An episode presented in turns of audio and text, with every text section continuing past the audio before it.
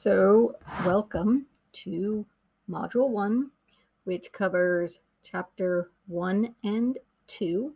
So, we're going to be looking at social competence, social emotional um, skills, and we're also going to be looking at how sort of behavior starts and what are some basic elements that put children on the right path to positive behavior. And that all starts in infancy through relationships and understanding the benefit of positive relationships, reciprocal re- relationships, those respectful, warm, empathetic relationships.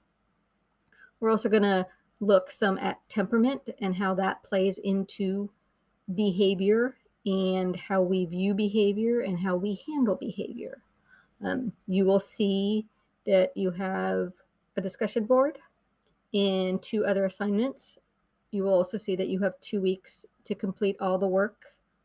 Um, there are due dates included. Those are for you to help with your own time management. All your work is due on the last day of the module, it is only considered late after that point. So if you do not get it in by the due date that is listed, but that date is prior to the end of the module, it will not be considered late.